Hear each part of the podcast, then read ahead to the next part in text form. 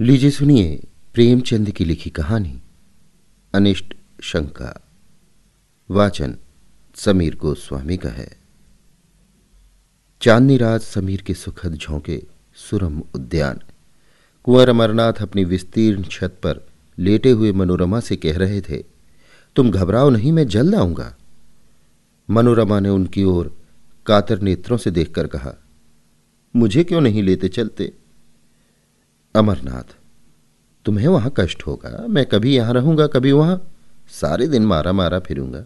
पहाड़ी देश है, जंगल और बीहड़ के सिवाय, बस्ती का कोसों पता नहीं। उन पर भयंकर पशुओं का भय। तुमसे ये तकलीफें न सही जाएँगी। मनोरमा, तुम भी तो इन तकलीफों की आदि नहीं हो। अमरनाथ, मैं पुरुष हूँ, आवश्यकता पड़ने पर सभी तकलीफों का सामना कर सकता हूँ। मनोरमा गर्व से। मैं भी स्त्री हूँ। आवश्यकता पड़ने पर आग में कूद सकती हूँ। स्त्रियों की कोमलता पुरुषों की काव्य कल्पना है। उनमें शारीरिक सामर्थ्य चाहे ना हो, पर उनमें ये धैर्य और साहस है, जिस पर काल की दुश्चिंताओं का जरा भी असर नहीं होता। अमरनाथ ने मनोरमा को श्रद्धामय दृष्टि से देखा और बोले, ये मैं मानता हूँ, लेकिन जिस कल्पना को हम चिरकाल से प्रत्यक्ष समझते आए हैं वो एक क्षण में नहीं मिट सकती। तुम्हारी तकलीफ़ मुझसे न देखी जाएगी। मुझे दुख होगा। देखो, इस समय चांदनी में कितनी बहार है। मनोरमा, मुझे बहलाओ मत। मैं हट नहीं करती, लेकिन यहाँ मेरा जीवन अपाढ़ हो जाएगा। मेरे हृदय की दशा विचित्र है। तुम्हें अपने सामने न देखकर मेरे मन में तरह तरह की शंकाएँ होती हैं कि कहीं चोट न लग गई हो। शिकार खेलने जाती हो तो डरती हूँ। कहीं घोड़े ने शरारत ना की हो। मुझे अनिष्ट का भय सदैव सताया करता है। अमरनाथ, लेकिन मैं तो विलास का भक्त हूँ। मुझ पर इतना अनुराग करके तुम अपने ऊपर अन्याय करती हो। मनोरमा ने अमरनाथ को दबी हुई दृष्टि से देखा, जो कह रही थी, मैं तुमको तुमसे ज़्यादा पहचानती हूँ। बुंदेलखंड में भीषण दुर्भिक्ष था। लोग वृक्षों की छालें छील छील कर खाते थे। शुद्धा पीड़ा ने भक्ष्याभक्ष की पहचान मिटा दी थी। पशुओं का तो कहना ही क्या, मानव संतानें कौड़ियों के मोल बिकती थीं। पादरियों की चढ़ बनी थी। उनके अनाथालयों में नित्य गोल के गोल बच्चे भीड़ों की भांति हाँके जाते थे। माँ की ममता मुट्ठी भर अनाज पर कुर्बान हो जाती। कुंवर अमरनाथ काशी सेवा समिति के व्यवस्थापक थे। समाचार पत्रों में ये रोमांचकारी समाचार देखे तो तड़प उठे। समिति के कई नवयुवकों को साथ लिया और बुंदेलखंड जा पहुँचे। मनोरमा को वचन दिया कि प्रतिदिन पत्र लिखेंगे और यथासंभव जल्द लौट आएँगे। एक सप्ताह तक तो उन्होंने अपना वचन पालन किया, लेकिन शनि शनि पत्रों में विलंब होने लगा। अक्सर इलाके डाकघर से बहुत दूर पड़ते थे। यहाँ से नित्य प्रति पत्र भेजने का प्रबंध करना दुसाध्य था। मनोरमा वियोग दुख से विकल रहने लगी। वो अव्यवस्थित दशा में उदास बैठी रहती। कभी नीचे आती, कभी ऊपर जाती, कभी बाग में जा बैठती। जब तक पत्र न आ जाता, वो इसी भांति व्यग्र रहती। पत्र मिलते ही सूखे धान में पानी पड़ जाता। लेकिन जब पत्रों में आने में देर होने लगी तो उसका वियोग विकल हृदय अधीर हो गया। बार बार पछताती कि मैं नाहक, उनके कहने में आ गई, मुझे उनके साथ जाना चाहिए था। उसे किताबों से प्रेम था। पर अब उनकी ओर ताकने का भी जीना चाहता। विनोद की वस्तुओं से उसे अरुचि सी हो गई। इस प्रकार एक महीना गुजर गया। एक दिन उसने स्वप्न देखा कि अमरनाथ द्वार पर नंगे सिर, नंगे पैर खड़े रो रहे हैं।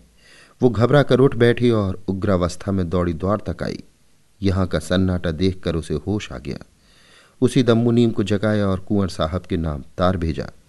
किंतु जवाब न आया। सारा दिन गुजर गया मगर कोई जवाब नहीं। दूसरी रात भी गुजरी, लेकिन जवाब का पता न था। मनोरमा निर्जल, निराहार, मूर्छित दशा में अपने कमरे में पड़ी रहती। जिसे देखती, उसी से पूछती, जवाब आया। कोई द्वार पर आवाज़ देता तो दौड़ी हुई जाती और पूछती, कुछ जवाब आया? उसके मन में विविध शंकाएँ उठती। लौंडियों से स्वप्न का आशय पूछती, स्वप्नों के कारण और विवेचना पर कई ग्रंथ पढ़ डाले, पर कुछ रहस्य न खुला। लौंडियाँ उसे दिलासा देने के लिए कहती, कुंवर जी कुशल से हैं। स्वप्न में किसी को नंगे पैर देखें तो समझो वो घोड़े पर सवार है। घबराने की कोई बात नहीं। लेकिन रमा को इस बात से तस्कीन न होती। उसे तार के जवाब की रट लगी हुई थी। यहाँ तक कि चार दिन गुजर गए। किसी मोहल्ले में मदारी का आ जाना बाल वृंद के लिए महत्व की बात है। उसके डमरू की आवाज़ में खोचे वाले की शुद्धावर्धक ध्वनि से भी अधिक। आकर्षण होता है। इसी प्रकार मोहल्ले में किसी ज्योतिषी का आ जाना मार्के की बात है। एक क्षण में इसकी खबर घर घर फैल जाती है। सास अपनी बहू को लिए आ पहुँचती है। माता भाग्यहीन कन्या को लेकर आ जाती है। ज्योतिषी जी दुख सुख की अवस्थानुसार वर्षा करने लगते हैं। उनकी भविष्यवाणियों में बड़ा गूढ़ रहस्य होता है। उनका भाग्य निर्माण भाग्य रेखाओं से भी जटिल और दुर्गाह होता है। संभव है कि वर्तमान शिक्षा विधान ने ज्योतिष का आदर कुछ कम कर दिया हो, पर ज्योतिषी जी के महात्म्य में जरा कमी नहीं हुई। उनकी बातों पर चाहे किसी को विश्वास ना हो, पर सुनना सभी चाहते हैं। उनके एक एक शब्द में आशा और भय को उत्तेजित करने की शक्ति भरी रहती है। विशेषतः उसकी अमंगल सूचना तो वज्रपात के तुल्य है, घातक और दग्धधारी। तार भेजे हुए आज पांचवा दिन था कि कुंवर साहब के द्वार पर एक ज्योतिषी का आगमन हुआ। तत्काल मोहल्ले की महिलाएँ जमा हो गईं। ज्योतिषी जी भाग्य विवेचन करने लगे। किसी को रुलाया, किसी को हंसाया। मनोरमा को खबर मिली। उन्हें तुरंत अंदर बुला भेजा और स्वप्न का आशय पूछा। ज्योतिषी जी ने इधर उधर देखा। पन्ने के पन्ने उल्टे, उंगलियों पर कुछ गिना, पर कुछ निश्चय न कर सके कि क्या उत्तर देना चाहिए। बोले, क्या सरकार ने यह स्वप्न देखा है? मनोरमा बोली, नहीं मेरी एक सखी ने देखा है। मैं कहती हूँ, ये अमंगल सूचक है। वो कहती है, मंगलमय है। आप इसकी क्या विवेचना करते हैं? ज्योतिषी जी बगले झांकने लगे। उन्हें अमरनाथ की यात्रा का हाल न मालूम था, और न इतनी मोहलत ही मिली थी कि यहाँ आने के पूर्व वो अवस्था ज्ञान प्राप्त कर लेते, जो अनुमान के साथ मिलकर जनता में ज्योतिष के नाम से प्रसिद्ध है। जो प्रश्न पूछा था, उसका कुछ भी सूत्र सूचक उत्तर न मिला। निराश होकर मनोरमा के समर्थन करने ही में अपना कल्याण देखा। बोले, सरकार जो कहती है वही सत्य है। ये स्वप्न अमंगल सूचक है। मनोरमा खड़ी सितार के तार की भांति थर थर कांपने लगी। ज्योतिषी जी ने उस अमंगल का उद्घाटन करते हुए कहा, उनके पति पर कोई महान संकट आने वाला है। उनका घर नाश हो जाएगा। वो देश विदेश मारे मारे फिरेंगे। मनोरमा ने दीवार का सहारा लेकर कहा, भगवान मेरी रक्षा करो। और मूर्छित होकर ज़मीन पर गिर पड़ी। ज्योतिषी जी अब चेते समझ गए कि बड़ा धोखा खाया। आश्वासन देने लगे, आप कुछ चिंता न करें, मैं उस संकट का निवारण कर सकता हूँ। मुझे एक बकरा, कुछ लौंग और कच्चा धागा मंगा दें। जब कुंवर जी के यहाँ से कुशल समाचार आ जाए तो जो दक्षिणा चाहे दे दें। काम कठिन है, पर भगवान की दया से असाध्य नहीं है। सरकार देखें, मुझे बड़े बड़े हाकिमों ने सर्टिफिकेट दिए हैं।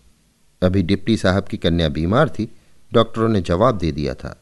मैंने यंत्र दिया बैठे बैठे आँखें खुल गईं। कल की बात है, सेठ चंदूलाल के यहाँ से रोकड़ की एक थैली उड़ गई थी। कुछ पता न चलता था। मैंने सगुन विचारा और बात की बात में चोर पकड़ लिया। उनके मुनीम का काम था। थैली ज्यों की त्यों निकल आई। ज्योतिषी जी तो अपनी सिद्धियों की सराहना कर रहे थे और मनोरमा अचेत पड़ी हुई थी। अकस्मात वो उठ बैठी। मुनीम को बुलाकर कहा, यात्रा की तैयारी करो, मैं शाम की गाड़ी से बुंदेलखंड जाऊँगी। मनोरमा ने स्टेशन पर आकर अमरनाथ को तार दिया, मैं आ रही हूँ। उनके अंतिम पत्र से ज्ञात हुआ था कि वो कबरई में है। कबरई का टिकट लिया, लेकिन कई दिनों से जागरण कर रही थी। गाड़ी पर बैठते ही नींद आ गई और नींद आते ही अनिष्ट शंका ने एक भीषण स्वप्न का रूप धारण कर लिया। उसने देखा सामने एक अगम सागर है। उसमें एक टूटी हुई नौका हलकोरे खाती बहती चली जाती है। उस पर न कोई मल्लाह है, न पाल, न डांडे। तरंगे उसे कभी ऊपर ले जाती हैं, कभी नीचे। सहसा उस पर एक मनुष्य दृष्टिगोचर हुआ। ये अमरनाथ थे। नंगे सिर, नंगे पैर, आँखों से आँसू बहाते हुए। मनोरमा थर थर काँप रही थी। जान पड़ता था नौका अब डूबी और अब डूबी। उसने ज़ोर से चीख मारी और जाग पड़ी। शरीर पसीने से तरथा छाती धड़क रही थी। वो तुरंत उठ बैठी, हाथ मुँह धोया और इसका इरादा किया, अब न सोंगी हाँ कितना भयावह दृश्य था। परमपिता, अब तुम्हारा ही भरोसा है। उनकी रक्षा करो। उसने खिड़की से सिर निकाल कर देखा। आकाश पर तारागण दौड़ रहे थे। घड़ी देखी, बारह बजे थे। उसको आश्चर्य हुआ, मैं इतनी देर तक सोई। अभी तो एक झपकी भी पूरी न होने पाई। उसने एक पुस्तक उठा ली और विचारों को एकाग्र कर पढ़ने लगी। इतने में प्रयाग आ पहुँचा। गाड़ी बदली। उसने फिर किताब खोली और उच्च स्वर से पढ़ने लगी। लेकिन कई दिनों की जगी आँखें इच्छा के अधीन नहीं होती। बैठे बैठे झपकियाँ लेने लगी। आँखें बंद हो गईं और एक दूसरा दृश्य सामने उपस्थित हो गया। उसने देखा, आकाश से मिला हुआ एक पर्वत शिखर है। उसके ऊपर के वृक्ष छोटे छोटे पौधों के सदृश दिखाई देते हैं। श्याम वर्ण घटाएँ छाई हुई हैं। बिजली इतने जोरों से कड़कती है कि कान के पर्दे फटे जाते हैं। कभी यहाँ गिरती है, कभी वहाँ। शिखर पर एक मनुष्य नंगे सिर बैठा हुआ है। उसकी आँखों का अश्रु प्रवाह साफ़ दिख रहा है। मनोरमा दहल उठी। ये अमरनाथ थे। वो पर्वत शिखर से उतरना चाहते थे, लेकिन मार्ग न मिलता था। भय से उनका मुखवर्ण शून्य हो रहा था। अकस्मात एक बार बिजली का भयंकर नाद सुनाई दिया। एक ज्वाला सी दिखाई दी और अमरनाथ अदृश्य हो गए। मनोरमा ने फिर चीख मारी और जाग पड़ी। उसका हृदय बांसों उछल रहा था। मस्तिष्क चक्कर खाता था। जागते ही उसकी आँखों में जल प्रवाह होने लगा। वो उठ खड़ी हुई और कर जोड़कर ईश्वर से विनय करने लगी। ईश्वर मुझे ऐसे बुरे बुरे स्वप्न दिखाई दे रहे हैं।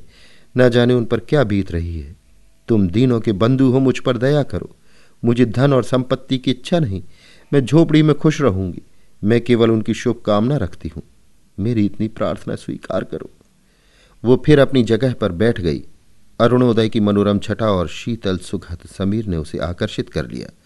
उसे संतोष हुआ किसी तरह रात कट गई। अब तो नींद न आएगी। पर्वतों से मनोहर दृश्य दिखाई देने लगे। कहीं पहाड़ियों पर भीड़ों के गले, कहीं पहाड़ियों के दामन में मृगों के झुंड, कहीं कमल के फूलों से लहराते सागर। मनोरमा एक अर्ध स्मृति की दशा में इन दृश्यों को देखती रही। लेकिन फिर न जाने कब उसकी अभागी आँखें झपक गईं। उसने देखा अमरनाथ घोड़े पर सवार एक पुल पर चले आते हैं। नीचे नदी उमड़ी हुई है। पुल बहुत तंग है। घोड़ा रह रहकर बिदकता है और अलग हो जाता है। मनोरमा के हाथ पाँव फूल गए। वो उच्च स्वर से चिल्ला चिल्लाकर कहने लगी, घोड़े से उतर पड़ो, घोड़े से उतर पड़ो। ये कहते हुए वो उनकी तरफ़ झपटी, आँखें खुल गईं। गाड़ी किसी स्टेशन के प्लेटफॉर्म से सनसनाती चली जाती थी। अमरनाथ नंगे सिर, नंगे पैर प्लेटफॉर्म पर खड़े थे। मनोरमा की आँखों में अभी तक वो भयंकर स्वप्न समाया हुआ था। कुंवर को देखकर उसे भय हुआ कि वो घोड़े से गिर पड़े और नीचे नदी में फिसलना चाहते हैं। उसने तुरंत उन्हें पकड़ने के लिए हाथ फैलाया और जब उन्हें ना पा सकी तो उसी सुषुप्तावस्था में उसने गाड़ी का द्वार खोला और कुंवर साहब की ओर हाथ फैलाए हुए गाड़ी के बाहर निकल आई। तब वो चौंकी, जान पड़ा किसी ने उठाकर आकाश से भूमि पर पटक दिया। ज़ोर से एक धक्का लगा और चेतना शून्य हो गई। वो कबरे का स्टेशन था। अमरनाथ तार पाकर स्टेशन पर आए थे। मगर ये डाक थी, वहाँ न ठहरती थी। मनोरमा को हाथ फैलाए गाड़ी से गिरते देखकर वो हा हा करते हुए लपके, लेकिन कर्मलेख पूरा हो चुका था। मनोरमा प्रेम वेदी पर बलिदान हो चुकी थी। इसके तीसरे दिन वो नंगे सिर, नंगे पैर, भग्न हृदय घर पहुँचे। मनोरमा का स्वप्न सच्चा हुआ। उस प्रेम विहीन स्थान में अब कौन रहता? उन्होंने अपनी संपूर्ण संपत्ति काशी सेवा समिति को प्रदान कर दी और अब नंगे सिर, नंगे पैर, विरक्त दशा में देश विदेश घूमते रहते हैं। ज्योतिषी जी की विवेचना भी चरितार्थ हो गई। अभी आप सुन रहे थे प्रेमचंद की लिखी कहानी, अनिष्ट शंका, वाचन समीर गोस्वामी कथा